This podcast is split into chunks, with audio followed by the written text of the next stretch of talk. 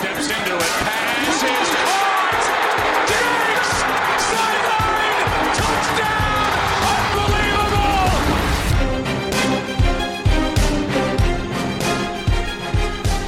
Welkom allemaal bij weer een nieuwe Sport Amerika NFL podcast. Ik ben jullie host, eh, Tom de Vries. En ehm, op ja, wederom ruime afstand van mij zit een sterrenteam dat weer bij elkaar is gebracht vandaag. We zijn er weer allemaal bij. Toon Aarts, Luc Dokter, Chris van Dijk en Lars Leeftink zijn er allemaal. Welkom heren. Hallo. Ja, dankjewel. Jullie ook. Goedemorgen, dankjewel. Zeg Toon, het is altijd heerlijk om jouw Vlaamse geluid weer eh, te kunnen horen. Eh, gaat eh Tyrell Taylor nog gefileerd worden vandaag? Ik denk het niet. Ik denk dat ik mij koest ga houden vandaag. Wat Tyra Taylor betreft, Ja, dat- uiteraard. Dat zou, dat zou ik een prestatie van je welste vinden. hey, Luc, jij bent eh, de Bills wel, wel flink aan het hypen hè, de laatste weken. Ja, het was even nodig, hè. Er, er kwam heel veel kritiek vanuit, eh, vanuit de anderen in deze call. ehm, bij deze podcast. Ehm dus echt die, eh, die werktermen zijn dat, hè. Deze call en deze meeting en deze vergadering. Dus neem je zo over als je, als je thuis werkt. Ehm, ja, inderdaad. Ik dacht het is tijd voor een, eh, voor een, voor een klein tegengeluid. Nou, je hebt eh, de laatste week hiervoor geen kans onbenut eh, gelaten. En Chris, bij jou eh, eh, bedroefd vanwege de blessures bij de Eagles? Of valt het mee? Nou, het valt nog wel mee. Ik eh, hou er nog wel vertrouwen in. Eh, het is niet anders dan afgelopen jaren. Dus daar leer je mee omgaan. Ik zou zeggen, ze zijn wel gewend aan blessures. Ja, precies. Dus daar, daar leer je mee omgaan. En het is nog even voordat we gaan beginnen. Als we gaan beginnen. En dan genoeg tijd voor Wens om weer geblesseerd te raken. Precies. Maar goed, die, die, die wachten liever mee tot vlak voor de playoffs. Dat is wat handiger. Komt hem beter uit. Hij heeft in ieder geval geen guard meer om, om hem te beschermen nu. Nee. Hey Lars, eh, hoe, is het, eh, hoe is het met de baard van Aaron Rodgers? Eh, volgens mij niet zo groot als die van eh, Ben Roethlisberger. Dus eh, zover ik weet eh, doet hij er niet heel veel aan. Het was wel een, eh, het was wel een stevige. Ja, nee, dat klopt. Maar goed, eh, volgens mij is dat een of andere tik als je in één keer helemaal niks meer doet, dat je dan ook maar gewoon je baard laat, eh, laat staan. Eh, ik heb het zelf niet geprobeerd, maar misschien moet ik dat ook maar eens gaan doen. Kijken wat eruit komt. Volgens mij is het net voor heel veel mensen gewoon een, een, het ideale excuus in deze periode om, om eens te kijken van wat, wat gebeurt er nou als ik alles even een tijdje lang echt laat staan. Ja, dit is wel het moment om dat te doen. We hebben een hoop te bespreken vandaag. Eh, heel veel te bespreken. Ehm, we gaan natuurlijk even door het laatste nieuws lopen. Ehm, Sport Amerika Boulevard. De, de, ja, wordt er ook gewoon weer ingegooid. En we gaan het onder andere natuurlijk weer over Antonio Brown eh, hebben. Die kan niet eh, ontbreken in die, in die rubriek. We gaan door met de veel te vroege voorspellingen. Ook deze keer weer. We gaan even goed kijken naar de AFC, AFC East. Eh, daarnaast hebben we een aantal Twitter polls gehad met een aantal interessante uitslagen. Daar lopen we even doorheen. En we hadden veel eh, vragen van luisteraars. Dus daar gaan we ook eh, ruim aandacht aan besteden. Dus die komen ook allemaal, allemaal ter sprake. Om meteen dan eh, maar de knuppel in het hoenderhok te gooien. Misschien wel de twee belangrijkste vragen ehm, eh, die momenteel spelen in de NFL. Ehm, eh, kunnen meteen in de nieuwsrubriek geplaatst worden. en de eerste daarvan is natuurlijk, gaan we überhaupt spelen? Eh, de, de spanning stijgt toch. Eh gisteren was volgens mij de, de, de meeste aantal eh, nieuwe besmettingen in Amerika sinds, sinds de start van, van het virus. De Hall of Fame game tussen de Cowboys en de Steelers is inmiddels gecanceld. Ja, is, is, is dit een voorbode? Ehm, staat het seizoen op de tocht? Of, of gaat er toch nog gewoon gespeeld worden? Wat, wat denken jullie? Ja, ik vrees ervoor. Ik, ehm, ik vind dat de tekenen heel slecht zijn. En ik vind dat de NFL typisch een eh, sport is die daar eh, het grootste effect van zal ondervinden. Ehm, ik heb de cijfers nog even opgezocht. 2,4 miljoen besmettingen ondertussen. Ehm, en het is, ja, er is zo'n grote entourage bij elk team. Om daar dan een speciale bubbel van te gaan maken, dat, dat lijkt mij quasi onmogelijk. Dus ik begin echt wel, echt wel te vrezen voor de start van het seizoen. Ja, nou ja, goed, je ziet het ook in de NBA natuurlijk. Daar hebben ze natuurlijk ook een heel mooi plan allemaal opgezet. Eh, het is alleen een beetje jammer dat ze dan juist precies naar Florida gaan, wat volgens mij op dit moment het ergste is. Uh, maar de NBA is bijvoorbeeld gewoon veel makkelijker om dat te managen, omdat je gewoon veel minder mensen uh, ja, bij elkaar hebt in één keer. In de NFL is dat gewoon, is dat gewoon anders. Uh, weet je, één NFL-team is net zo groot als nou, een stuk of drie, vier NBA-teams. Um, dus ja, weet je, het, wordt gewoon heel lastig. Ik denk de, de Hall of Fame game, weet je, dat interesseert toch vrij weinig mensen. Dus het is redelijk logisch dat die afgelast wordt. Um, wat mij betreft, weet je, uh, lassen ze ook twee pre-season games af. Want uh, ja, weet je, de vierde is sowieso al niet relevant. Iedereen vindt dat altijd risicovol, zo'n vierde. Um, weet je als, je, als je de twee speelt is prima, dus je kunt er in principe twee van afhalen. Uh, maar dat is dan wel de speling die je hebt. En als je ja, nog verder wil uitstellen, weet je, er wordt nu ook heel veel gezegd begin 2021 beginnen. Uh, misschien is dat inderdaad wel verstandiger, maar ja, ik zou in ieder geval tot nu toe gewoon doorgaan zoals je, zoals je nu gaat en er gewoon vanuit gaan dat het, dat het beter wordt. Ik zag ook dat ze nu weer uh, de touwtjes wat minder gaan laten vieren, dat ze nu weer wat strenger gaan zijn. Dus misschien heeft dat impact op, uh, op, de, op de cijfers, maar het, het is en het blijft zeker bij zo'n sport waar zoveel mensen tegelijkertijd aanwezig zijn, blijft het gewoon een groot risico. Ja, precies. En het bizarre is ook dat je die grote verschillen ziet per staat. Ja. En het gaat om het gedrag van mensen, maar het gaat ook om wat er vanuit de overheid wordt opgelegd. Als je kijkt naar New York, daar, daar begon het natuurlijk heel erg. Uh, het is een beetje het, Italië van, uh, van Amerika, om zo maar te zeggen. En uh, daar hebben ze heel snel maatregelen genomen. En je ziet daar dat de gevallen drastisch afnemen, terwijl in de rest van Amerika er een enorme stijgende lijn is. De vader van mijn vriendin die woont bijvoorbeeld in Texas en hij zegt van ja, als ik hier naar buiten ga, dan doet iedereen alsof er niks aan de hand is. En dat is gewoon heel bizar dat, dat het besef en de urgentie bij mensen gewoon niet heerst. Onbegrijpelijk. En dat lijkt me ook zo lastig inderdaad. Als je dan een, een team hebt wat uit een uh, staat komt of een, een stad waar alles relatief onder controle is en iedereen heel uh, gedisciplineerd met, uh, met maatregelen omgaat als, als zo'n team dan in één keer um, uit moet spelen bij de Texans. Ja, ik zou me ook wel even drie keer achter mijn oren krabben of ik wel het vliegtuig instap die kant op. En dat ga je natuurlijk toch een beetje krijgen of, of teams dan überhaupt wel willen komen. Nee, je moet sowieso, de, weet je, de spelers die extra risico lopen, die moet je sowieso, als je wil doorgaan, de kans geven om zelf te beslissen om te gaan of niet. Dat hebben ze in de NBA ook gedaan. Dan mogen ja. spelers ook uh, zelf kiezen of ze wel of niet mee willen doen. Uh, als ze dat dan niet doen, wordt hun salaris per wedstrijd die ze niet spelen, wordt uh, wordt ingehouden. Nou ja, goed, dat zij dan maar zo, weet je. Qua salaris zullen ze daar niet heel erg van wakker liggen, denk ik. Maar je moet die mensen, hè, vooral de spelers die bijvoorbeeld iets als astma hebben of, of wat anders hebben, waardoor ze een groot risico lopen, uh, die moet je wel gewoon de kans geven om te zeggen van oké, okay, ik wil wel of ik wil niet. Um, en datzelfde geldt voor trainers. Trainers zijn natuurlijk een nog groter risico, omdat ze natuurlijk meestal hè, ouder zijn, 50 plus zijn. Zwaarlijvig. Precies, zwaarlijvig. weet je, ja, dat, dat zijn allemaal dingen die, uh, die niet meewerken. Um, en daar heb je er dan ook nog eens een keertje, zeker in de NFL, meerdere van per team. Dus uh, ja, het, het, is gewoon heel lastig. Weet je, je gaat het sowieso niet kunnen doen zonder dat er iemand besmet raakt. Uh, daar zul je ook gewoon mee, mee moeten leven als je dat risico wil nemen. Dat zien we ook in de, NBA al. We zien het in, in, in het honkbal zien we het al. Dat gaat in de NFL zeker ook gebeuren, omdat daar nog meer spelers gewoon bij elkaar zijn. En ja, dan kun je ook het risico lopen dat mensen als trainers die, die een groot risico hebben, dat die het ook oplopen. Ja. Ja, maar uiteindelijk... dat ze nu... Ja, oh, ja. Het, uh, Chris. Ja, en nou ja, ik denk dat juist spelers juist wel heel graag willen spelen. De, de, degene die het misschien niet willen, de, degene die niet langer contract hebben. Maar het grootste gedeelte van, van de spelers verdient minimumloon. Dus gemiddeld NBA, NFL-carrière is drie jaar. Uh, die kunnen niet zomaar een jaar missen. Dus die zullen toch wel hun best gaan doen om, om te spelen. En uh, ik zou er juist eerder als, als, denk ik, als thuisclub angstig voor zijn als je in, in Texas speelt. Uh, omdat je dan daar de hele tijd zit. Als, als uitclub kun je misschien nog een redelijke bubbel creëren bij een uitwedstrijd. Hè? Gewoon je eigen hotel afsluiten van, van de buitenwereld. Maar ja, dat ga je niet een heel seizoen doen. Dus op het moment dat je thuis bent, dan ga je toch weer die vrijheid zoeken dat je naar buiten wil. En ja, ik ben heel benieuwd hoe dat, uh, hoe dat uit gaat pakken. Nou, je kunt natuurlijk ook gewoon één centrale plek kiezen, hè, zoals bijvoorbeeld uh, de NBA dat doet. Uh, misschien moet je ze dan wel iets beter uitkiezen en niet voor Florida gaan bijvoorbeeld, maar dat is dan weer een ander ding. Maar ja, weet je, misschien is dat dan inderdaad wat jij zegt, dat is misschien dan een verstandiger idee dat je dan gewoon één centrale plek neemt waar gewoon alle teams, uh, ja, op, weet ik veel, twee, drie velden, ook al is het maar een trainingsveld, weet je, gewoon de wedstrijden spelen. Als dat de enige manier is en de NFL wil echt graag dat het seizoen doorgaat, ja, misschien is dat dan de oplossing. Maar zelfs dan is het risico gewoon aanwezig dat de mensen besmet raken. Ja, dat, dat risico blijf je. Dat gaat zo, nee, wat, je, eh, wat we al zeiden, dat gaat sowieso gebeuren. En ehm, nee, ik denk dat voor de NBA is het ook makkelijk om een bubbel te creëren, zoals nu op één plek.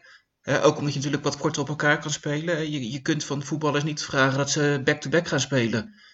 Dat, dat moet gewoon een week tussen zitten. Dus een seizoen gaat gewoon zev- 17 weken duren. En ja, zo lang één plek, dat, dat is gewoon niet realistisch, denk ik. En, eh, dus ik ben heel Dus, benieuwd. eh, Geld speelt, geld speelt natuurlijk ook een belangrijke rol. En ik las al dat ze nu eh, in de stadions hebben afgesproken dat ze een aantal rijen waar normaal gesproken publiek zou zitten, extra mogen gebruiken om eh, lokale sponsoren eh, daar banners en dingen te laten ophangen. Om dan weer een klein beetje geld eh, terug te pakken van wat ze normaal gesproken aan, aan tickets zouden verkopen en, en alle andere dingen. Ja, dus er is natuurlijk wel een hoop aan gelegen voor, voor al deze teams en, en eigenaren om wel gewoon te gaan spelen. Ja, dat is wel een interessant punt wat je maakt, Ton. Want in het voetbal doen ze dat dus ook in lege stadions. En ik las, denk ik, twee dagen geleden dat er een heel kort onderzoek is geweest dat al aantoont dat de, de advertentieinkomsten van die grote banners waar normaal publiek zit, dat die eigenlijk nu al hoger liggen dan ze bij een normale wedstrijd zouden liggen. Dus misschien is dat wel, ehm, laten we zeggen, op commercieel vlak is het misschien nog wel zelfs interessanter om met, eh, om met lege stadions te gaan spelen. En dat kan, dat kan een piste zijn, maar goed, het blijft wel een feit dat de entourage van zo'n NFL-team gewoon gigantisch is. Eh, dat valt met geen enkel andere sport te, te vergelijken. En, eh, en wat Chris ook zei, je kan niet eh, om de twee dagen een, een voetbalwedstrijd gaan spelen. Dat is eh, fysiek onmogelijk. Dus ik, ja, ik, ik zie het ook niet goed in dat, dat één centrale bubbel, dat dat echt houdbaar is voor, voor 18, 19, 20 weken aan één stuk. Je zou misschien kunnen kiezen voor, voor regio's waar het vrij oké is. Ik zag dat in New York en ook in, in Boston heb je bijvoorbeeld het geval dat het vrij goed gaat met, met de besmettingen. En als je dat eh, langzaamaan ontwikkelt in meerdere staten, kijk misschien Californië ook wel, eh, misschien in het, eh, het midden van het land ergens. Ja, als, je dan, als je dan meerdere regio's kunt aanwijzen waar je zegt van nou hier is het relatief veilig om te doen, wellicht is dat een optie. Nou, volgens mij kunnen we een hele aflevering over vullen. En ik ik denk dat de conclusie ook een beetje zal zijn dat, we- dat we het gewoon niet weten. Op dit moment is het echt super onzeker wat er gaat gebeuren. En ik denk dat niemand nu 100 euro durft in te zetten op het feit dat het, eh, dat het seizoen gewoon gaat starten straks. Of, eh, Nee, of wel. kijk, nee, kijk in Nederland, eh, als we de situatie 2,5 maand geleden hadden gezien, hadden we ook niet durven voorspellen dat we nu alweer zo waren als het nu is. En, Nee. dus ja, we hebben nog 2,5 maand totdat, totdat de NFL begint. Ja, misschien dat ze nu in Amerika er wel even van geschrokken zijn. Dat er weer die opleving komt en dat er nu wel wat serieuzere maatregelen genomen gaan worden overal. En, en dat we gewoon eh, begin september gewoon lekker naar voetbal kunnen kijken. Nou, hoe bizar het misschien ook klinkt, maar ze zullen waarschijnlijk wel in ieder geval kijken naar hoe het verloopt bij de NBA en bij de MLB, die natuurlijk allebei eh, volgende maand weer beginnen. Als het goed is. Ehm, dus ze zullen daarna gaan kijken van hoe gaat dat, hoe verloopt dat, eh, is het realistisch of niet. Als het blijkt dat die twee er al heel veel moeite mee hebben, dan kan de NFL sowieso wel het vergeten. Eh, maar als blijkt dat de MLB en de NBA het, het, ja, toch voor elkaar krijgen om eh, met relatief weinig eh, besmettingen het, te doen, ja, dan zal misschien de NFL toch ook gaan nadenken. Misschien, ik, ik, ik kan bijna niet voorstellen dat we in, in, gewoon op normaal in september beginnen. Dat, die kans eigenlijk acht ik heel erg klein. Hetzelfde geldt voor college voetbal bijvoorbeeld.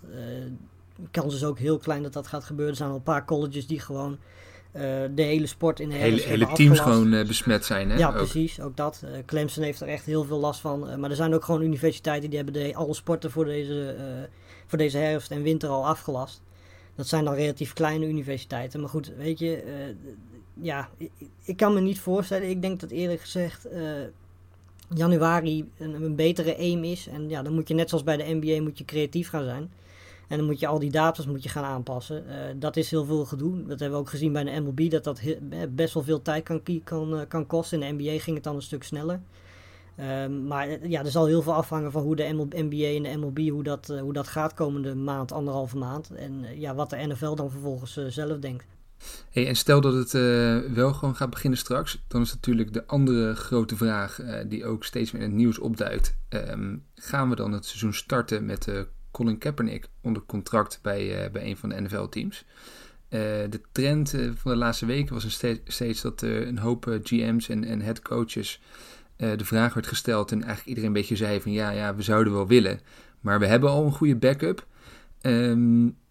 Z- zien jullie nog gebeuren? Gaat hij gaat hij ergens nog een contract tekenen? Ik las gisteravond, volgens mij is gisteravond, dat ehm, eh, volgens mij vanuit de kant van, van Kaepernick zelf, dat, eh, dat ze zeiden dat er geen enkel team eh, nog contact had gezocht. Eh, dus het lijkt erop dat er heel veel, ehm, heel veel ehm, eh, hoe zeg je dat, speculaties zijn over eh, Ja. dat ze op zoek zijn naar, eh, naar Kaepernick. Maar dat, eh, dat er heel weinig daadwerkelijk contact is. Ja, ik, ik zag veel van jullie eh, in jullie antwoorden de, de Chargers noemen als een eh, potentiële destination voor, voor Kaepernick. Eh Anthony Lynn was natuurlijk op zich vrij lovend over hem, maar ook, ook hij gaf wel aan dat hij eh, verder tevreden is met, met wat hij nu heeft aan, eh, aan, aan quarterbacks. Is, is dat een, eh, een reële optie of is dat weer zo'n gevalletje van ja, leuk, Nou, ik denk maar dat, het gaat ik toch denk dat Toon vindt van wel. Ja, ik zou hem wel liever hebben dan een andere quarterback bij de Chargers. Maar ehm, ehm, ik denk het niet dat het gaat gebeuren. Eigenlijk eh, is het wel logisch hoor. Eh Kaepernick past in de stijl. En ook, je hebt toch wel graag echt een grote box-office eh, naam. Als je eventueel eindelijk wat fans naar je stadion wil lokken. Naar je nieuwe, gloednieuwe stadion. Maar, ehm, maar voetbalgewijs zou ik zeggen, denk ik niet dat het gaat gebeuren. Want Anthony Lynn, is op zich vrij positief over Tyrod Taylor. Die gaat wellicht het seizoen starten, denk ik. En dan is er Justin Herbert, wat het, eh, wat het evolutieproject is. Dus er is, vrees ik, gewoon geen plek voor eh, Kaepernick eh, in, in Los Maar Angeles. het ding is ook, Toch weet je, niemand weet op dit moment of hij, weet je, want hoe lang is het geleden dat hij, dat hij daadwerkelijk een wedstrijd gespeeld heeft? Ongeacht wat eh, alles daarbuiten eh met, het, met het knielen en al dat soort dingen, weet je. Je weet op dit moment gewoon niet hoe ver, hè, hoe ver Kaepernick is, hoe goed hij is, wat je aan hem hebt. Dus je weet niet, kijk, als starter is er sowieso, denk ik, geen plek voor hem in de NFL. Dus als hij al in de NFL komt, zal dat als, als backup zijn. Ehm, maar je weet gewoon niet op dit moment hè, hoe goed is hij nog, eh, hoeveel wedstrijden kan hij spelen, hoe snel kan hij al eh, hè, bijdrage leveren. Ik denk dat dat ook niet meehelpt. En eh, naast het feit dat eh, ja, deze hele marketingcampagne eh, van de NFL, eh, dat die een beetje te laat komt. Want alle teams hebben in principe hun quarterbacks nu ingevuld. Ehm, eh, ja, weet je, ik denk als, als, als, als het inderdaad, dan, moet hij, dan is hij echt afhankelijk van blessures en van, eh, van andere dingen die eventueel gaan gebeuren tijdens het seizoen. Maar voordat het seizoen begint, eh, zie ik niet een team eh, hem een contract geven. Plus dat ik denk dat als er een, een team nu iemand nodig heeft, dat ze eerder naar Cam Newton kijken nog dan naar Kaepernick. Die, Ja. die hè, Newton toch wat minder, eh, minder lang uit geweest is, beter is dan, dan Kaepernick was. Dus ja, die heeft ook nog geen alleen vind team. ik dat wel een moeilijkere, vind ik wel een moeilijkere backup. Eh, als je Cam Newton volgens mij eh, de, de stad binnen, binnen sleept, ja, dan haal je wel ook een, eh, iemand binnen die in ieder geval van zichzelf vindt dat hij nog steeds een superster is. En, en vind ik toch wel lastig om die dan als backup op, eh, op de bank te zetten. En ik kan me voorstellen dat, dat misschien Kaepernick zich wat meer schikt in die rol.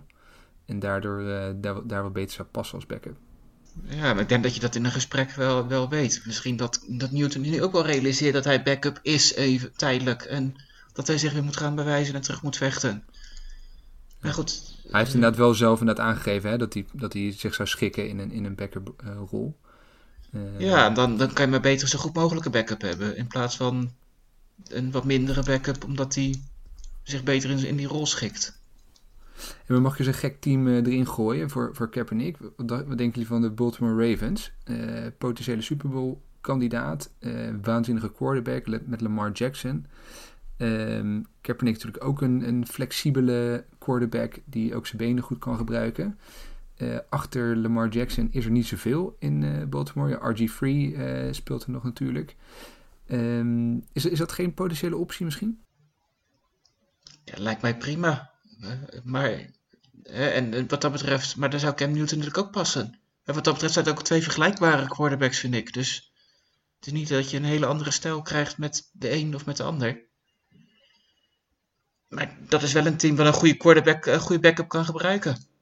Nou ja, precies dat. En het feit dat ze sowieso natuurlijk komend seizoen een hele grote kans hebben om ver te komen in de playoffs. Misschien zelfs wel Super Bowl, weet je. En zowel Newton als, als Kaepernick, die zullen wel, uh, ja, weet je, ze zullen weten dat ze backups zijn. Maar ze zullen, denk ik, liever een backup zijn bij een team dat potentie heeft om ver te komen in de playoffs. Dan dat ze bij bijvoorbeeld een team als de Chargers komen, die misschien daar iets minder kans op hebben. En uh, ja, misschien na het reguliere seizoen al klaar zijn. Andere ja, optie wat mij betreft zijn de, de Seahawks. Ja. Ja, zie ook, ook, achter Russell Wilson ook niet heel veel zitten. Ze kunnen ook heel goed uh, een Kaepernick of Newton gebruiken. Ja, maar dat, was het mooie. Hè? Dus dat was... Uh, uh, volgens mij Pete Carroll werd er ook naar gevraagd. Van, nou is, is Kaepernick, Kaepernick niet misschien wat voor jou? Toen zei hij van, ja, ja, normaal gesproken wel. Maar ik ben al heel tevreden met, met wat we nu als backup hebben. Nou, die backup nu is Geno Smith. Ja, dat zijn dus leugens. Dat, ja, dat, dat, dat, was, dat, dat vond ik wel vrij apart, die, uh, die comment. Dat, uh, ja, maar hij kan, hij kan moeilijk zeggen in de media van... nou, ik vind eigenlijk Geno Smith helemaal niet zo goed als backup. Uh, ik wil eigenlijk toch liever Colin Kaepernick hebben. Nee, maar je kan misschien wel toch de vraag een beetje ontwijken of iets dergelijks. Maar het was natuurlijk een beetje gek om te zeggen dat... ja, als, als Russell Wilson wegvalt in Ik in denk dat zelfs Geno Smith het niet gelooft. Maar zou het niet kunnen, zou het niet kunnen zijn dat... dat clubs zo wachten totdat misschien het reizen weer wat makkelijker wordt. Dat ze Newton en, en Kaepernick echt kunnen testen voordat ze zich echt gaan nou ja, dat is het ook. Uh, aan vastleggen. als, je nu, uh, ja, als je nu, want weet je, Newton gaat zeker niet goedkoop zijn. Uh, Kaepernick weet ik, weet ik natuurlijk niet precies. Die heeft niet zo heel veel om, om op dit moment te zeggen van nou ik wil veel geld verdienen. Maar ja, weet je, je, je zult Cam Newton maar voor heel veel geld vastleggen en vervolgens gaat het seizoen niet door. Ja, weet je, dan zit je wel met, uh, met één of twee hele dure quarterbacks in je team, uh, die je vervolgens niet eens kan gebruiken. Nee, zei, ja, de hele, de hele corona-situatie maakt gewoon ook heel lastig voor, voor teams om, om natuurlijk beslissingen komend seizoen te nemen. En dat ze wachten met, met dingen vastleggen. Ja. Ja, je kan, je kan geen workouts organiseren, dus hoe, hoe kan je nu gaan analyseren of, uh, of evalueren of, Ke of Kaepernick klaar is voor, uh, zelfs maar mee te Madden. doen uh, als backup. Uh, of zelfs het practice team, ik bedoel, Madden. Goed idee. Hey, we noemden al de, de Seahawks en de Ravens. En als we even een brugje maken naar de, naar de boulevard-sectie van, uh, van het nieuws. Zijn het ook toevallig net de twee teams die naar verluid wel interesse zouden hebben in, ja, je gelooft het niet, Antonio Brown. Gaan we weer de beste man uh, is natuurlijk nog steeds uh, zonder team. En dat is niet zo heel gek gezien zijn gedrag van de afgelopen uh, paar jaar. Um, we hadden ook veel luistervragen daarover van, van onze luisteraars. Onder andere Robin Bol en Matthijs Brugging vroegen al aan ons of Antonio Brown nog een nieuw team gaat vinden. Nou, zeg het maar. Past hij bij de Seahawks of bij de Ravens? En toen bleef het stil. Ik denk dat hij eerst wat therapie nodig heeft eigenlijk. ja. Maar ik denk dat hij eerst wel therapie nodig heeft. En volgens mij, die was hij toch. Hij was met Dion Sanders, was hij uh, volgens mij uh, best wel veel bezig. En, ehm, ja, de ja, zoon van.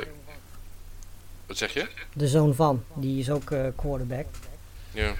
Dus die, daar was hij een beetje mee, Maar weet je, hetzelfde als met, met die andere kerel die nu ook weer voor de 3000ste keer terugkomt, Gordon. Weet je, die hebben het al vijf, zes keer geprobeerd. Het is vijf, zes keer fout gegaan. Uh, hoe vaak moet het nog fout gaan voordat NFL-teams zich misschien wel eens een keer gaan realiseren van misschien kunnen we toch beter iemand anders nemen. Ondanks dat het allebei enorm getalenteerde receivers zijn. Het is bijna garantie voor, voor het binnenhalen van problemen. En zeker nu in deze tijd. Hè, je zult, dat zeiden we net met Newton ook al, je zult Brown maar binnenhalen. en vervolgens gaat het seizoen niet door. Ja, dan zit je Weet je, en daarnaast weet je ook gewoon dat als je Brown binnenhaalt, uh, ondanks dat hij waarschijnlijk zelf zal zeggen, oh, ik ben verbeterd en ik doe dit en dat niet meer. Kans is redelijk groot als er een klein beetje tegenslag is, dat hij toch gewoon weer teruggaat in waar hij, waar hij zat. En als je dat zelfs bij de Patriots al niet voor elkaar krijgt, dan wordt het heel lastig, denk ik, om bij een ander team dat wel voor elkaar te krijgen. Ja, precies. En, en Gordon bijvoorbeeld bij de Seahawks, dat was al geen overweldigend succes vorig jaar. En um, bovendien, ja, het is nog helemaal niet zeker dat Brown uh, mag, überhaupt mag terugkeren. Hè? Hij heeft een, uh, een, een, lopende zaak, een verkrachtingszaak, denk ik, of aanrandingszaak. En zolang dat niet uitgeklaard is, eh, is er geen sprake van Brown in de NFL. Ja, de geruchten zijn dat hij, dat hij minimaal eh, zes wedstrijden geschorst gaat worden. Maar dat het, dat het ook zomaar wel eens meer kan eh, gaan zijn. Ja, waarschijnlijk wacht de NFL met het uitspreken van de schorsing totdat hij een ploeg heeft. En de ploegen wachten totdat de, ze weten hoe lang hij geschorst is of niet. Dus daar zit ook niet echt... We zien ja, hem of- voorlopig nog niet terug. Nee, ja, ik voorlopig sowieso. We zullen zo ook wel die aantal wedstrijden schorsing krijgen. Eh, maar goed, je hebt best kans dat op het moment toch een, een, een team wanhopig is. En na, na een paar weken en het dan toch de gok gaat nemen met Antonio Brown. Ja. En en dan eh, iemand anders die, eh, die inmiddels is verschoven richting de boulevard-sectie van het nieuws. Eh Dak Prescott. Elke keer eh, toch weer terug in het nieuws. Hij heeft inmiddels een franchise tag eh, getekend. Ehm, de vraag is natuurlijk, gaat, er, gaat die deal er nog komen voor, voor het begin van het seizoen? Of deze maand, juli moet hij volgens mij die, die deal gaan tekenen met, met de Cowboys. Een meest vroeg er ook naar op Twitter. En ik vond dat op zich wel een interessante vraag. Van, is, is het nou een verstandige tactiek van Dak om zo lang te wachten met, met tekenen? Of had hij gewoon veel sneller al een deal moeten, moeten sluiten? Wat, wat vinden jullie? Ik weet niet wat, er, eh, wat, wat me aangeboden is. Of dat. eh, of die echt had moeten tekenen. Eh, ik. We zeggen, hè, de geruchten gaan volgens mij 5 jaar 175 miljoen. Ja, klopt. Ja, het is, het, is altijd lastig. Ik denk dat. eh, kijk, hoe langer hij wacht, hoe groter het, het, het risico is dat hij eh, geble- geblesseerd raakt. Hè. Heeft hij dit jaar geen langdurig contract, dan kan het ten koste gaan van, het, van eh, wat hij in de toekomst gaat verdienen. Maar ja, aan de andere kant, hoe langer, hoe langer Prescott Ja. wacht, hoe hoger de quarterback salarissen worden en des te meer geld gaat hij krijgen. En, en dat is een afweging die hij alleen zelf kan maken. Ja, van precies. wat, hoe, ja, hoeveel vertrouwen heeft hij in zichzelf en in zijn fysieke gesteldheid. Ja, ik, ik heb altijd het gevoel gehad dat eh Dak wacht op, eh, op wat er met Patrick Mahomes gebeurt. Om zo de quarterbackmarkt eh, nog een beetje hoger te stuwen. En dat hij daar dan zelf mee van kan profiteren. Maar ehm, zoals je zegt, Chris, hij heeft tot 15 juli. eh, als, als een grote deal voor Mahomes tegen dan er niet in zit en hij kan zelf niet het beoogde salaris halen wat hij wil. En stel dan maar eens dat hij geblesseerd raakt komend seizoen, of hij of hij valt helemaal door- de mand. Dat denk ik nou niet dat gaat gebeuren met zo'n team, maar toch. Ehm, ja, dan kan het nog helemaal de andere kant uitgaan. Maar ik, ik, ik, ergens denk ik toch, ergens heb ik het gevoel dat hij toch nog voor 15 juli eh, zijn nieuwe contract gaat tekenen. Ik kan, kan het niet echt verklaren, maar Ik vind het altijd een beetje bizar hoe, hoe dit soort dingen gaan. Met, eh, met, met veel quarterbacks overigens. Eh, ze, ze willen zulke hoge salarissen en het, het, het is een soort van strijd wie, wie het hoogste salaris heeft. Maar uiteindelijk wordt daarbij volgens mij te vaak vergeten eh, wat er nog over is voor, voor andere spelers om je heen. Ja, En je ziet dat Brady bij de Patriots bijvoorbeeld een eh, heel verstandige keuze heeft gemaakt door daar zijn salaris laag te houden. Natuurlijk had hij ook buiten zijn eh, salaris om heel veel inkomsten aan sponsordeals, eh, et cetera. Ehm, en zijn vrouw. ja, en zijn vrouw. Eh, maar je zou toch verwachten dat een, een verstandige quarterback ervoor kiest om misschien wat minder geld te kiezen en voor, eh, voor prijzen te gaan om ook een soort van eh, eh, status als, nou niet als Tom Brady, maar in ieder geval een status te verdienen als een quarterback die een Super Bowl gewonnen heeft. Maar hij heeft dus een, bod gekregen voor 35 miljoen, waar waarmee hij dus 35 miljoen per jaar zou verdienen, vijf jaar lang.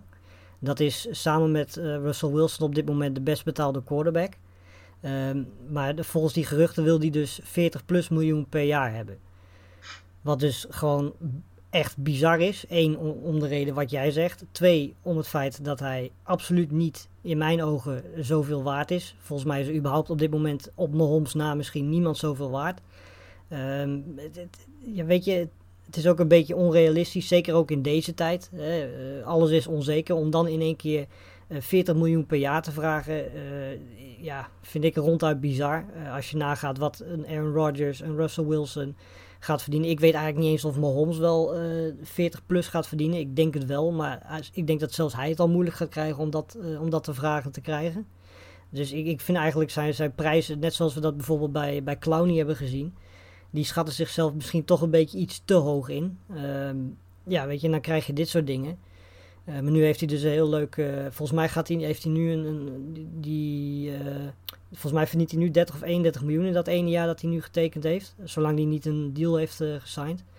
ja, weet je, daarmee staat hij al bijna in de top 5. dus ik denk dat Prescott ook op zich niet zo heel veel haast heeft. Ik denk dat hij inderdaad, zoals eerder al zei, dat, ze gewoon, dat hij gewoon Mahomes aan het afwachten is. Ehm, maar zelfs dan als Mahomes bijvoorbeeld 40 miljoen zou krijgen en Prescott die vraagt daarboven, dat, dat is Ja, bijna bizar. Dat slaat natuurlijk Ja. helemaal nergens op. Ja.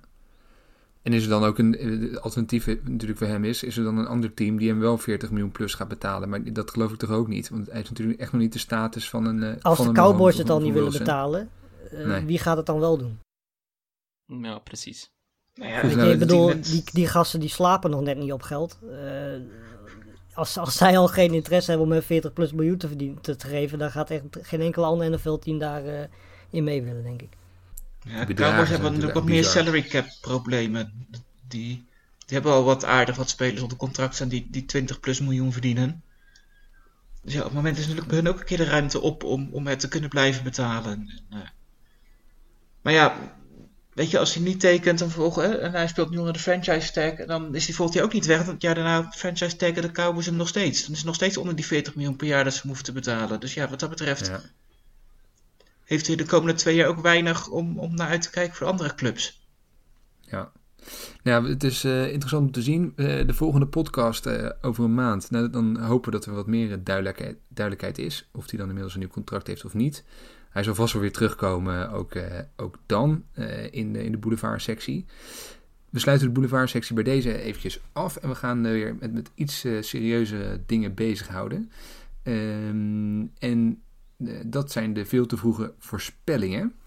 Eh, deze week is er een Twitter-poll eh, uitgegaan. Eh, heel interessant. Waarbij we de volgers hebben gevraagd van nou, wie verwachten jullie nou per divisie wie de nummer 1 en 2 eh, gaan worden komend seizoen. Aantal interessante uitslagen. En eh, ik denk het goed is om daar even straks eh, doorheen te lopen. Waar ik echt even goed naar wil kijken is de AFC East. Eh, natuurlijk de divisie waar, het, eh, ja, ook, waar heel veel mensen toch wel naar gaan kijken. Eh, omdat daar de New England Patriots eindelijk een keer verslagen zouden kunnen gaan worden. En het viel me op, ook bij jullie, dat er veel verschillende antwoorden waren over wie nou die divisie gaat pakken. Ik heb eigenlijk alle teams wel voorbij zien komen. Dus ik ben toch nog eens benieuwd van wat, wat was nou jullie redenering waarom sommige teams die divisie gaan, gaan pakken. En misschien, Luc, eh, kun jij hem aftrappen als, eh, als eh, Bills-fanaat? En ja, wat, waarom is dit nou het moment voor de Bills? Waarom gaan zij de AFC East pakken volgens jou? Nou, een jaar of vier geleden hebben McDermott en eh Bean het roer overgenomen in Buffalo. En die hebben eigenlijk in heel, op een heel duurzame manier een, eh, een, een, sterk roster, roster opgebouwd. Dus je ziet dat, dat je op heel veel posities heb je niet per se een enorme eh, speler die enorm uitspringt. Maar je hebt wel een hele eh, goede, goede diepte. Dus de kwaliteit neemt niet af als je eh, een speler verliest. Ehm, daarnaast zie je ook dat iets dat het laatste seizoen een probleem was. de, de targets van, van Allen. Dat je ziet dat met Stefan, Stefan Diggs dat er gewoon een enorme verbetering is. Je ziet dat Allen vooral ook problemen heeft als hij tegen man coverage speelt. Eh, maar iemand als Diggs eh, helpt daar gewoon goed bij. Eh, plus de O-line was een probleem, maar het voordeel is, de hele O-line komt terug. Als je kijkt naar de defense, daar zit ook veel consistentie.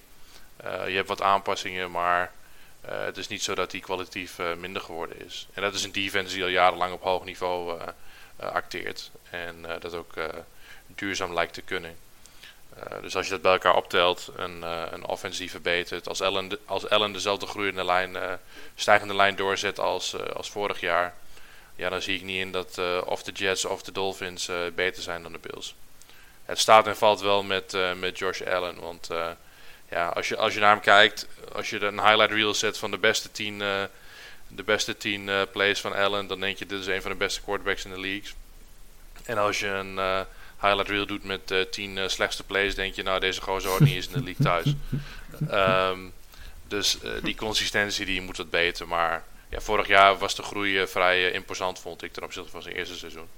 Eh, dus als hij het dit jaar doorzet, dan eh, zie ik niet in dat een ander team beter kan zijn.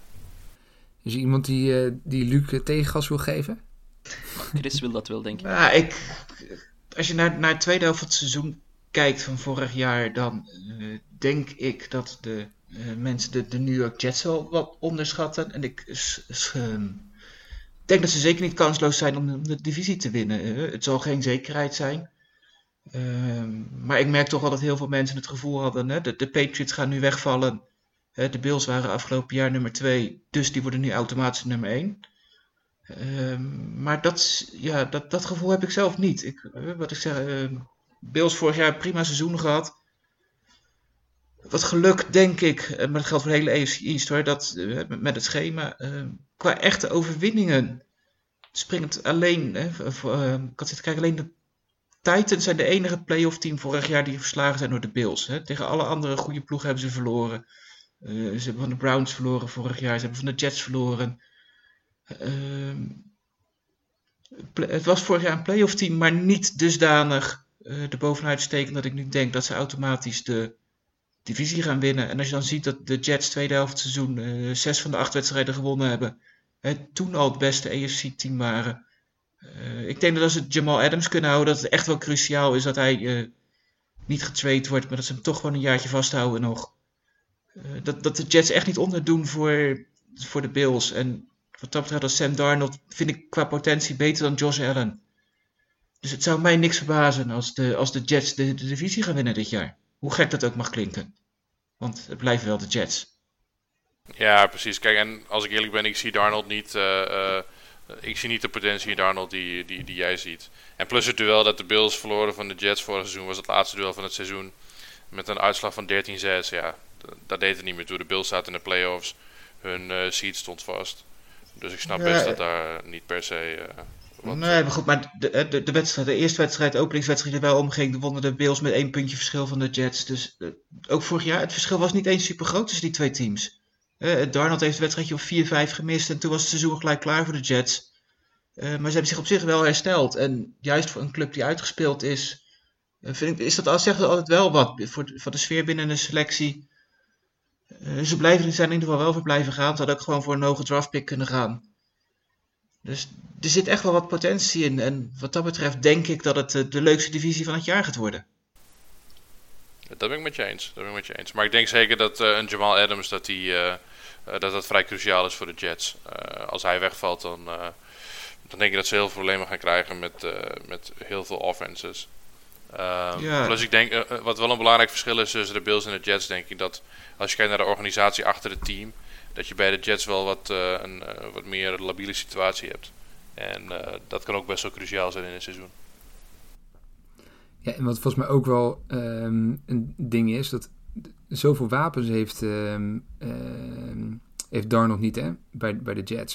Ze hebben vooral geïnvesteerd in, de, in, de, in zijn offensive line.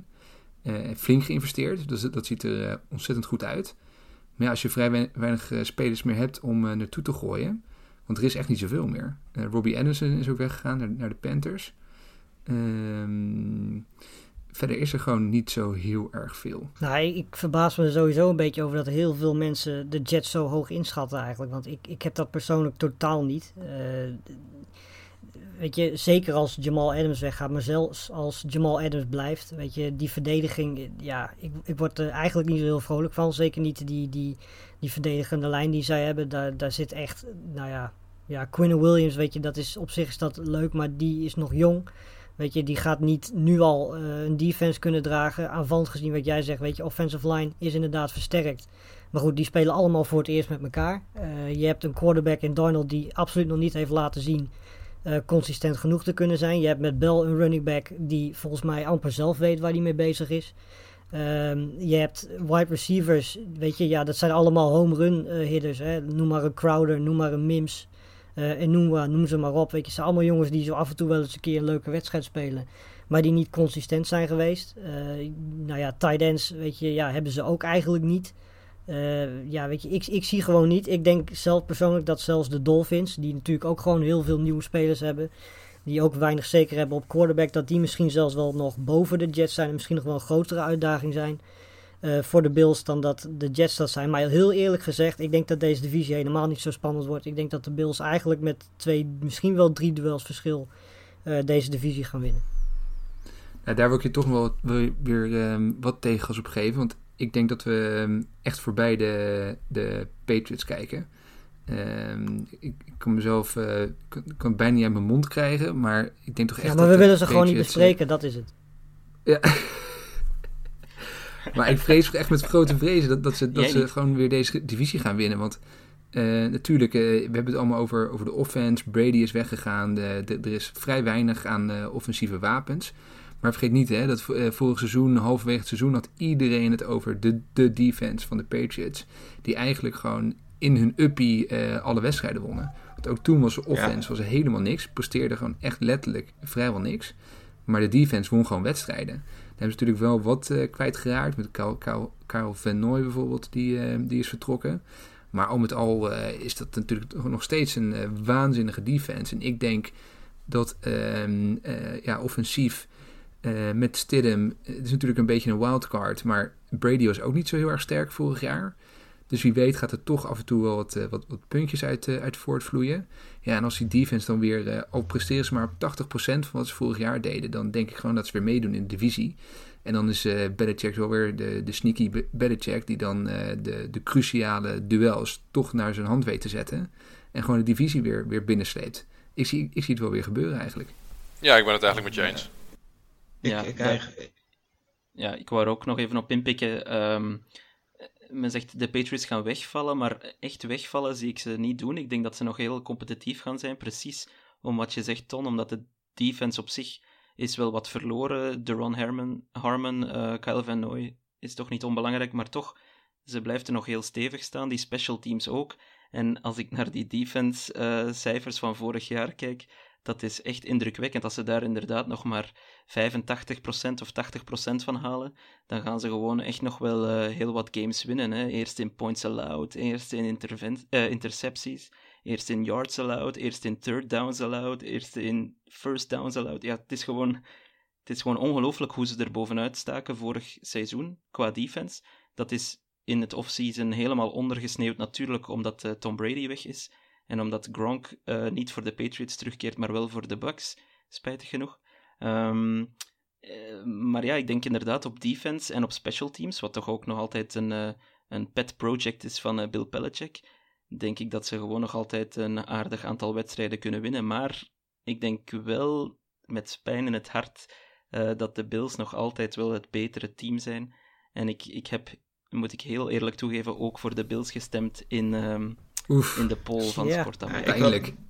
daar alleen even op, hè, op reageren. Wat, wat jij net zei, van, hè, dat de, de defense van de Patriots vorig jaar indrukwekkend was. De eerste helft van het seizoen, dat, dat klopt. Toen zag ik ook op de tweede helft. Toen hebben de Patriots ook gewoon moeilijk gehad. Hebben ook gewoon minder dominant geweest. Eh, ik denk dat het ook een beetje te maken heeft met vermoeidheid. En eh, daar ben ik juist dit jaar met de verdediging van de Patriots natuurlijk helemaal bang voor. Als je natuurlijk geen, geen Brady meer hebt die de aanval op het veld kan houden. Dat het nog meer op de defense gaat, gaat rusten. Dat ze nog meer belast gaan worden.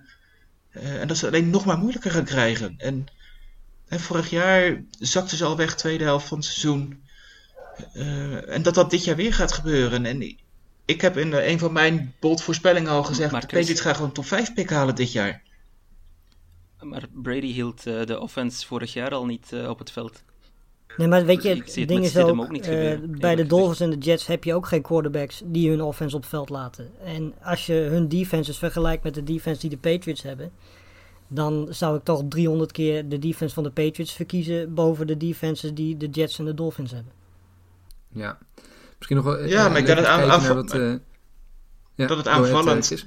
Nou, dat, dat aanvallend, daar, daar bij de Patriots met, met gewoon het grootste vraagteken zit. En eh, vorig jaar was de aanvallend van de Patriots niet het beste jaar. Ehm, maar goed, ik ga er niet vanuit dat het aan Brady ligt en dat je nu met, met, met Stidham ineens of, of zomaar hetzelfde niveau gaat halen. Ik bedoel, Brady was gewoon daar, is daar gewoon eh, te goed voor. En dan kunnen we wel zeggen van aanvallend liep het nog steeds niet. Maar ik vind het niet dat je niet mag verwachten dat, dat Stidham 85% van Brady gaat brengen dit jaar. En dus En gaat de ploeg alleen maar dat, minder dat worden. Gaat, dat gaat Fitzpatrick bij de, bij de Dolphins ook niet doen. Eh Tua weet je niet eens van zeker of hij überhaupt gaat spelen. Eh, Darnold, ja, weet je, is nog steeds inconsistent. Tenzij die komend seizoen in één keer eh, consistent gewoon een goed seizoen speelt. kun je daar misschien wat meer van uitgaan. Weet je, het- het probleem in deze hele divisie is gewoon... er is één team waarvan je ongeveer kunt inschatten wat die gaan doen. en hoe die gaan spelen. En dat zijn de Bills. En dat is precies de reden waarom de Bills favoriet zijn in deze divisie. Omdat je daar gewoon veel meer zekerheid hebt. eh, zowel aanvallend als verdedigend gezien. Dan bij de Patriots, bij de Dolphins eh, en bij de Jets. En daar heb je gewoon veel meer vraagtekens. En dat is overigens ook wat eh, onze volgers op Twitter uiteindelijk vonden. Want uit de poll kwam naar voren dat, dat de Bills gaan winnen. Eh, de Patriots eindigden op de tweede plek. eh, de Dolphins derde en, en de Jets op de, de vierde plek. Dus dat was in ieder geval de, de conclusie daar.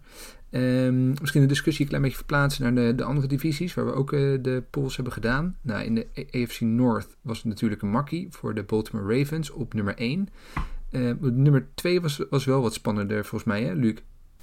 Ja, dat klopt. Het was, het was een beetje nek aan nek tussen de Steelers en de Browns. Wat vooral opviel was dat de Browns in de, de poll nummer 1 het best wel goed deden.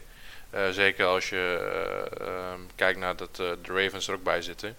Ehm, maar de grap was dat in de poll om de nummer 2 de Steelers eh, toch wel behoorlijk boven de, ehm, boven de Browns uit, eh, uitkwamen. Eh, en daardoor eh, werden de Steelers eigenlijk nummer 2. Is er iemand daar nog, nog niet mee eens dat, eh, dat, dat het terecht nummer 2 is? Is er iemand die, die de Browns eh, boven Nou de ja, Steelers je- pikken? Volgens mij staan de nummers 1 en de nummers 4 van tevoren al vast in deze divisie. Dus ik denk dat we daar niet Ja. heel lang over hoeven te, te discussiëren. Eh, ik denk dat het verschil is. Bij de Browns heb je aanvallend bizar veel talent. Bij de Steelers heb je verdedigend bizar veel talent. Ehm, ja, de vraag is alleen hoe de andere kant van de bal het gaat doen. Hè? Hoe de Browns defense het gaat doen. En hoe de Steelers offense het gaat doen. Want de Steelers offense heeft natuurlijk op quarterback eh, weinig zekerheid. Ehm, terwijl de Browns verdedigend gezien zeker niet zoveel eh, talent hebben als dat de Steelers dat hebben. Ehm, dus de, de vraag is gewoon hoe die balans zal zijn tussen beiden. Weet je, ze hebben allebei één hele goede unit en één unit waar gewoon vraagtekens zijn. En eh, ja, de vraag gaat zijn, en ik denk dat dat ook het verschil gaat maken, wie, welke van die twee units uiteindelijk beter en consistenter zal spelen. Ja, ik ben overigens wel. ehm, eh, ik, ik, ik, vind we zeer terecht eigenlijk de Steelers op plek 2. Ik vind de, de Browns nog zo ongelooflijk inconsistent en, en onberekenbaar. En de Steelers, ehm, als je dan ehm, bedenkt dat ze vorig jaar eigenlijk bijna het hele seizoen met, eh, met een aantal quarterbacks heb- hebben gespeeld. eh, eh, die ik eigenlijk nog niet eens kende. En ook niet bepaald uitblinkers waren. En toch eh, competitief hebben meegedaan nog het hele seizoen. Ja, dat, dat, nu komt de Roethlisberger natuurlijk gewoon weer terug. Eh ja, goed, ook natuurlijk wel een jaartje ouder, maar zeker beter dan, eh, wat was het, Luke Falk en ehm eh. Devin Hodges. Ja, ja, dat was natuurlijk... de- dus ik denk toch echt Nee, wel dat de Steelers eh, een streepje voor hebben op de Browns. Ze hebben absoluut, qua, qua coachingstaff hebben ze sowieso een streepje voor. Weet je, eh, ik, ik vind sowieso dat eh, de, de, de trainers die zij hebben, die doen veel meer met dat wat ze nu hebben dan dat de Browns dat doen. De Browns hebben bizar veel talent in hun team zitten. Maar het is ook een tikkende tijdbom. Ehm, omdat zeker aanvallend gezien je zoveel wapens hebt. dat je niet iedereen tevreden gaat kunnen houden. Ehm, en we hebben het al afgelopen paar seizoenen gezien dat dat zo af en toe wel kan zorgen voor wat problemen.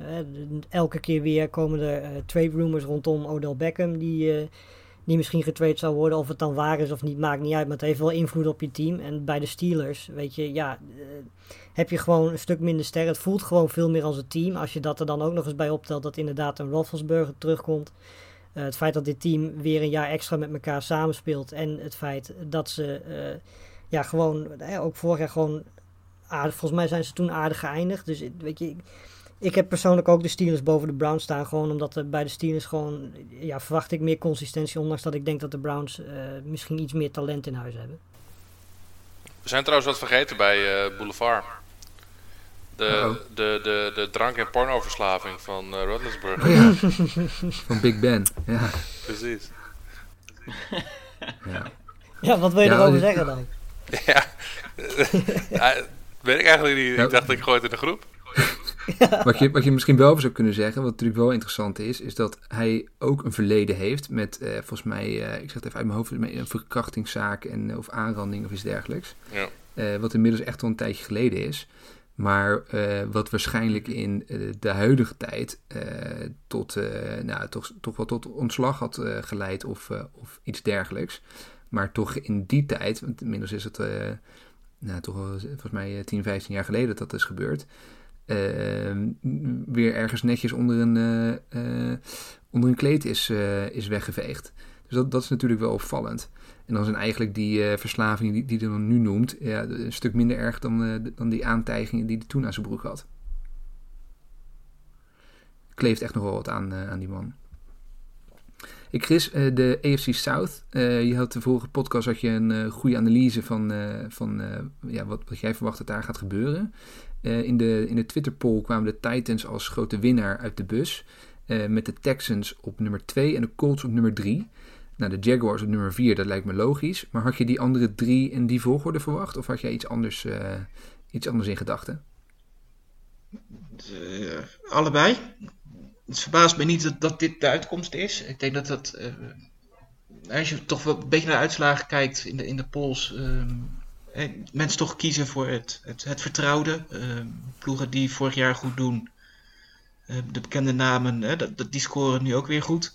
En, nou, hebben natuurlijk een, een mooie playoff run gemaakt. Wat dat betreft denk ik ook wel een van de echte kandidaten om, om die divisie te winnen. Houston Texans levert natuurlijk wel wat in. Dus dat verbaast mij dat die toch nog wel de tweede plek hebben, hebben gehaald. Eh, ik had zelf denk ik daar de Colts gezet. Of in ieder geval, ik had vorige keer zelf gezegd. Hè, de Colts misschien wel de divisie gaan winnen. ehm, nu met, met Rivers erbij. Ehm, maar ja, het is natuurlijk wel altijd afwachten. Nieuw quarterback, nieuw systeem, nieuwe ploeg. Ook niet de jongste meer. Dus eh, de vraag of hij het echt kan gaan brengen, ehm, dat moeten we gaan afwachten natuurlijk. Eh, maar wat dat betreft denk ik dat het, eh, ook deze drie teams wel heel dicht bij elkaar gaan liggen komend seizoen. Nou, dit, dit is echt een bizarre divisie. Dit, dit kun je eigenlijk, eh, weet je, we zeiden net dat de AFC East heel spannend wordt. Maar persoonlijk denk ik dat deze divisie, de Titans, Texans en Colts liggen zo ontiegelijk dicht bij elkaar. Dat echt details, denk ik, gaan beslissen wie deze divisie wint. Dat is volgens mij is dat al jaren zo. Ehm, weet je, het, het, het tweede team in deze divisie is eigenlijk al kansloos voor een wildcard plek. Eh, en ik denk dat dat dit jaar ook gewoon weer zo gaat zijn. Ja, je hebt een extra wildcard plek hè, en, en je hebt de AFC East. Ja, dat is waar, dat klopt. Maar eh, kijk, weet je, ik denk persoonlijk inderdaad ook, ik denk dat de Titans en Colts, dat die, eh, dat, dat 1 en 2, dat dat wel logischer was geweest, als ik dan persoonlijk moet kiezen. Ehm, omdat bij de Texans, weet je, er is gewoon veel minder zekerheid. Eh, ze hebben daar heel veel spelers die gewoon blessuregevoelig zijn. Eh, en als die wegvallen, eh, dan weet je, ja, dan, dan dat heeft gewoon een grote impact. Je weet dat de offensive line, dat dat, ondanks dat ze daar misschien wat versterking hebben gehaald, dat dat geen zekerheid is. En dat Watson, die kan wel eens wat magische dingen doen, maar dat kan hij niet een heel seizoen lang doen. Ehm, weet je, dus dat is het bij de Titans en bij de Colts gewoon, ja, net zoals we dat in de AFC East bij de Bills zien, gewoon iets meer zekerheid ja, dat daar succes eh, gaat volgen. Ja, ik zou zelf eh, persoonlijk ja, Colts en Titans op 1 en 2 hebben gezet. Ehm, enkel maar omdat bij de Colts ja, de evolutie van dat team eh, is gewoon prima. Hadden ze de, de ongelofelijke pech van Andrew Luck niet gehad, dan, dan denk ik dat ze al een Super Bowl hadden gespeeld ondertussen. Maar goed, dat is een heel wilde voorspelling waarschijnlijk. Maar ehm, ik denk dat met Rivers dat daar eh, gewoon een ontbrekend stukje in de puzzel is geplaatst, die hen eh, veel meer stabiliteit, hoe gek dat ook mag klinken van iemand die eh, zoveel intercepties heeft gegooid. Ehm, maar ik denk dat ze veel meer stabiliteit op quarterback gaan hebben, veel meer kwaliteit. En, ehm, en ik denk dat de Colts, als het dan echt op details aankomt, ik denk dat de Colts net, net dat streepje voor hebben op, op die andere twee. En zeker de Texans. Ja, in de perceptie ziet het er al helemaal niet goed uit. Bill O'Brien, die, die doet ook maar wat, heb ik soms de indruk. Ehm, gooit zijn grootste wapen weg, eh, om god weet welke reden. Ehm, ja, ik, ik weet het niet. Als de Sean Watson weer een eh, magisch eh, seizoen heeft, oké, dan, dan kunnen ze natuurlijk nog steeds meedoen, maar de instabiliteit daar lijkt, lijkt voorlopig te groot in mijn ogen alvast om hen echt als contender voor deze divisie mee te rekenen. En dan de eh, AFC, AFC West nog. Nou, afgetekend natuurlijk de Kansas City Chiefs op nummer 1. Dat lijkt me geen verrassing. Eh, de, voor de nummer 2 spot was het wel spannend volgens mij. Met de Broncos uiteindelijk met die tweede plek eh, er vandoor gaan. Was dat nog een eh, verrassing voor jullie? Nee, niet per se. Volgens mij had ik, dit was de vorige podcast, hadden we ook al een hele discussie over of wij de Broncos of de Chargers zouden kiezen als, als nummer twee. Eh, volgens mij hadden we daar amper de Raiders überhaupt genoemd. Ehm, En eh, weet je, ik gooide toen ook al de Broncos erin, omdat ik gewoon, weet je, die aanval, Mhm. ondanks dat het nog heel hele jonge aanval is, en ondanks dat er natuurlijk hè, nog tijd nodig gaat hebben om daar, eh, ja, om daarmee samen te werken. Eh, weet je, ja, Drew Lock gaat nu eindelijk een heel seizoen diepe ballen kunnen gooien. Ze hebben natuurlijk met Jerry Judy erbij, ze hebben een tight end erbij gekregen, ze hebben wat andere wapens erbij. Eh, van de defense weet je gewoon dat hij altijd gewoon eh, in ieder geval solide is. En dat hij niet problemen op gaat leveren voor de offense, waardoor de offense te veel eh, op het veld moet staan. Weet je, ehm, de- Chargers, daar heb je, ja, volgens mij verdedigend gezien, is dat een fantastische unit, dat weten we allemaal. Maar er zijn daar gewoon heel veel vraagtekens in de aanval. We hoeven het natuurlijk niet over Tyrod Taylor te hebben. Ehm, maar ja, naast Tyrod Taylor zijn er nog veel meer andere onzekerheden. Eh, zoals de offensive line, die natuurlijk wel een beetje upgrade heeft gekregen. Maar goed, het gaat ook niet in één seizoen in één keer helemaal soepel lopen. Eh, ja, weet je. En ik denk dat de Raiders, daar wordt volgens mij een beetje weinig over gepraat. Volgens mij wordt er weer over hun veld gepraat. En dat er wordt gepraat over eh, wat voor prestaties zij als team kunnen neerzetten. Ik denk dat, eerlijk gezegd, ik, ik, de Chargers zijn namelijk bij, bij die poll op, op 4 geëindigd. Ik denk dat dat op zich wel best realistisch is. Ondanks dat we het ook met de Patriots net natuurlijk genoemd hebben dat een defense je best ver kan brengen. Eh, dat zal bij de Chargers denk ik ook moeten gaan gebeuren. Want eh, ja, weet je, ik ben van die offense gewoon niet zo heel erg overtuigd. Ook al ben ik dat eh, van de Raiders ook niet. Weet je, ik bedoel, Derek Carr vind ik nog steeds niet overtuigend genoeg om te zeggen van... weet je, die zou ik 100% zeker boven de Chargers zetten qua, qua quarterback situatie. Maar je weet in ieder geval van hem een beetje wat je kunt verwachten. Ze hebben daarnaast heel veel goede wapens erbij gehaald. Ze hebben een goede draft gehad. Ehm, dus ik snap wel dat mensen dan de Raiders toch boven de Chargers zetten. Ondanks dat de Chargers een betere defense hebben. Wat vind je eigenlijk, Toon? Carr of eh, Taylor? Eh, Ja, zeg. ja, oh, dat is, dat is een strikvraag, Luc. Ik, eh, I plead the fifth op dit vlak. Ehm, Dat lijkt me goed, ja. Nou, heel goed. Dat eh, worden dus, ja, dat, dat, waren hier van de uitslagen tot nu toe. Eh Luc, wat, wat, wat nu het vervolg? De, er komen nu een aantal wildcard rondes aan volgens mij. Ja, we hebben eerst volgende week nog de NFC, waarin we gaan kijken hoe die eh, divisies aflopen. En eh, de wildcard games, die staan inderdaad al vast voor de, voor de AFC. Ehm, de Chiefs zijn natuurlijk als nummer 1 geëindigd, dus die kunnen al naar de, in ieder geval nummer 1 seed, die kunnen door naar de divisional round. En verder hebben we twee bekende playoff games, in ieder geval ten opzichte van vorig seizoen. Dus de Titans die gaan het opnemen tegen de Patriots, eh, de Bills tegen de Texans. En eh tenslotte een, eh een divisieduel tussen de Ravens en de Steelers. Dus we gaan kijken wat onze, onze Twitter-volgers daarmee gaan doen. Nou, mooi, spannend. Ik denk dat het een, eh, een spannende slotfase wordt van, van de poll. En dan hopelijk voor de volgende podcast kunnen we de NFC gaan bespreken. Heel goed. Ehm, nou, we beginnen wel aardig aan de tijd eh, te zitten. Dus ik denk goed om eh, nog een paar eh, eh, vragen van luisteraars eh, erin te gooien. Ehm, een, een, vraag van Henk Kiel. Eh, leuke vraag. Hoe is de terugkeer van de Rams en de Chargers eh, naar LA bevallen? Ehm, nou ja, volgens mij hebben we bij de Chargers eh, regelmatig gezien dat, eh, dat er nog wat plekken leeg bleven in de stadions. Ehm, wat, wat is jullie gevoel? Zijn, eh, is het een goede keuze geweest van deze franchises of is er nog wat werk in de winkel? Nou, ik denk dat ze. Ik denk dat er inderdaad nog werk in de winkel is. Kijk, als je daar teams hebt, hebt eh, spelen die ook eh, wat presteren. Nou, de Rams hebben natuurlijk een keer de Super Bowl gehaald. Maar je hebt daar niet een, een, goed fundament liggen op basis waarvan je kunt zeggen: we gaan nu op een, op een duurzame manier ver die playoffs in. En dat geldt voor de Chargers en voor de Rams. Ehm, en ik denk dat je, dat je ook gewoon tijd nodig hebt om iets te creëren bij de bevolking daar. Dus ja. ja, Ja, LA is natuurlijk niet echt een, een, een voetbalstad. Eh, en, en dat merk je. Het is niet voor niks dat ze jaren geen team hebben gehad. En ik snap dat de NFL er heel graag heen wil en eh, dat ze een, een team hebben gezet. Eh, maar ik denk dat twee gewoon te veel is voor die stad. Dat dat, dat, dat de grootste fout is geweest. En, dat ze daar beter, als de Chargers dan toch weg hadden gewild uit San Diego, dat ze beter een andere stad hadden kunnen kiezen dan, dan naar LA te gaan. ja, ik denk wat de Chargers betreft dat dat eh, nog, geen, eh, nog geen geslaagd huwelijk is geweest, die, die move. Ze hebben één keer de playoffs gehaald. Ze hebben wel twee winning seasons uit de drie. Ehm, Maar eh, goed, ja, als je moet gaan spelen in een voetbalstadion van, ehm, van de LA Galaxy en je haalt daar zelfs nog geen helft van de... Als de helft van je supporters eh, niet voor jouw team, maar voor, het, voor de tegenstander eh, supporteren, dan doe je het volgens mij eh, helemaal niet goed. Dus ik denk dat ja, Dean Spanos daar de bal helemaal heeft misgeslagen. En ehm, ja, er was ooit een column of er was ooit een krantenartikel We don't want you here, of zoiets in die, in, die, in die aard. En ik denk, of ik vrees eigenlijk voor de Chargers dat dat nog steeds het geval is. Ik denk dat de mensen van LA, ja, het boeit hen niet. Ze, ze trekken zich niets aan van de Chargers. De, de Rams, dat lijkt wel beter te gaan. Ik denk dat zij wel hun stadion aardig kunnen vullen.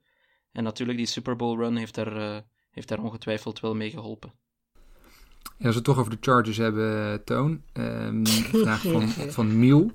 Hebben de Chargers een kans om de Super Bowl te halen? Tyrod Taylor, Super Bowl MVP. Voor, voor een team, voor een team wat, wat jaren, ja, al jaren en dag overlooked wordt, eh, de Chargers, vind ik het toch bizar hoeveel, eh, hoeveel het erover gegaan is vandaag. Maar goed, dat terzijde.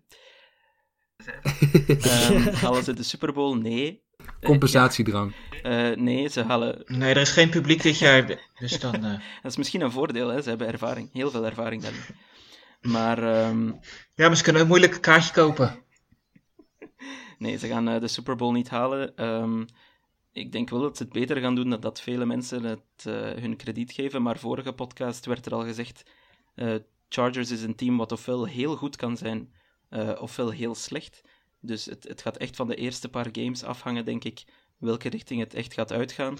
En, en goed, ja, het zal ook wel afhangen van eh, wie eh, under center zal staan. En dat gaan we dan maar afwachten wat daar gaat gebeuren. En La- Lars, misschien wel een leuke laatste luistervraag voor jou. Eh, die komt van Robin Bol. Die vraagt welke rookie running back eh, de grootste kans heeft om er meteen te staan straks, in het begin van het seizoen. Wat, wat denk jij? Eh, ik denk eh, Clyde edwards hilaire die naar de Chiefs gegaan is. Om twee redenen. Ten eerste omdat hij eh, perfect in die offense past. En ook meteen eh, ja, heel veel snaps zal maken. Zowel in de running game als in de passing game. Weet je, die is daar echt voor gemaakt. Dus die gaat ook meteen echt eh, komend seizoen of het seizoen daarna. gaat hij echt gewoon meteen een belangrijke rol spelen in die offense. Ook omdat de rest van de running backs, weet je, dat is dan misschien nog het enige minpunt. Dat hij daar wel wat concurrentie heeft. Maar ik, ik schat eerlijk gezegd Edwards Hilaire wel wat hoger in dan, dan Williams bijvoorbeeld.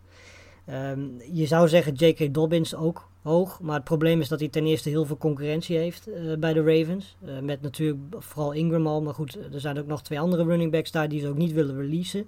Daarnaast heb je ook nog een of andere quarterback die eh, heel veel rent. Dus die pakt ook snaps van hem af, hem af wat dat betreft. Die schijnt het af en toe te doen, hè? Ja, die schijnt af en toe wel eens, wel eens wat te kunnen doen, inderdaad. En dan, ja, verder heb je Swift bij de Lions. Ja, weet je, geen idee. Hij heeft weer wat minder concurrentie. Dus wellicht dat hij dat wel zou kunnen doen. Maar ik zie Swift eerlijk gezegd niet zo heel erg explosief uit de startblokken komen. Eh, ja, dan heb je nog misschien eh, Jonathan Taylor. Ik wou bijna iets, iemand anders noemen. Maar goed, Jonathan Taylor, eh, die bij de Colts gaat spelen. Weet je, die heeft het voordeel dat hij achter een fantastische offensive line staat. Wat hem ook meteen gaat helpen. Ehm, enige nadeel is wel dat hij natuurlijk met Mac al een grote concurrenten heeft. Eh, die snaps van hem gaat afpakken. Dus ik denk, ondanks dat hij niet het meest getalenteerd is, denk ik dat Edward Hilaire wel eh, meteen de meeste impact zal hebben. En de mooiste naam, hè? Van alle en de running mooiste backs. naam, ja, zeker. Telt, telt ook mee. Heel goed. Nou, dat, dat waren de, de, de luistervragen. Eh, er waren veel meer vragen, maar die hebben volgens mij al redelijk door de andere topics heen gefietst. Nou, mocht je nog geen antwoord hebben gehad op je vraag, stuur ons even een berichtje op eh, Twitter, eh @sportamerika. En dan zorgen we ervoor dat we dat of in de volgende podcast meenemen, of gewoon direct even via Twitter reageren. Eh, heren, we hebben alweer een, eh, een ruim uur volgemaakt. Hebben we nog iets gemist? Iets wat we nog eh, echt moeten bespreken? Volgens mij niet. Nou, heel goed. Ik, het, het was mij weer een waar genoegen om met jullie dit te doen. Volgens mij hebben we een, een hoop kunnen bespreken. Ik ben benieuwd waar we volgende maand eh, staan. Er zijn natuurlijk die, die, die twee grote topics. Of het seizoen doorgaat en wat er gaat gebeuren met Kaepernick. Dat gaan we natuurlijk eh, op de voet volgen. En eh, het, ja, het is vooral spannend hoe dat er over een maand uitziet. Want dat is echt niet te voorspellen. Ehm, nou, tot slot, jullie allemaal bedankt. Vond je het leuk om te luisteren? Volg ons dan eventjes op, op Twitter, @sportamerika. Ehm, luister je je podcast via iTunes, geef ons dan eventjes een, een, eh, mooie rating. Eh, volg ons op, eh, op Spotify. En eh, nou, dan, horen, eh, dan horen jullie weer van ons over precies een maand. Richting het NFL-seizoen toe. Als het allemaal doorgaat, dan, eh, dan gaan we meer frequent opnemen. Misschien wel eens per week of eens per twee weken. Tot dan eh, elke maand. Nou, heren, bedankt voor, aan- voor jullie input. En eh, ik spreek jullie over een maandje weer. Alright. Tot dan. Bedankt. Doei.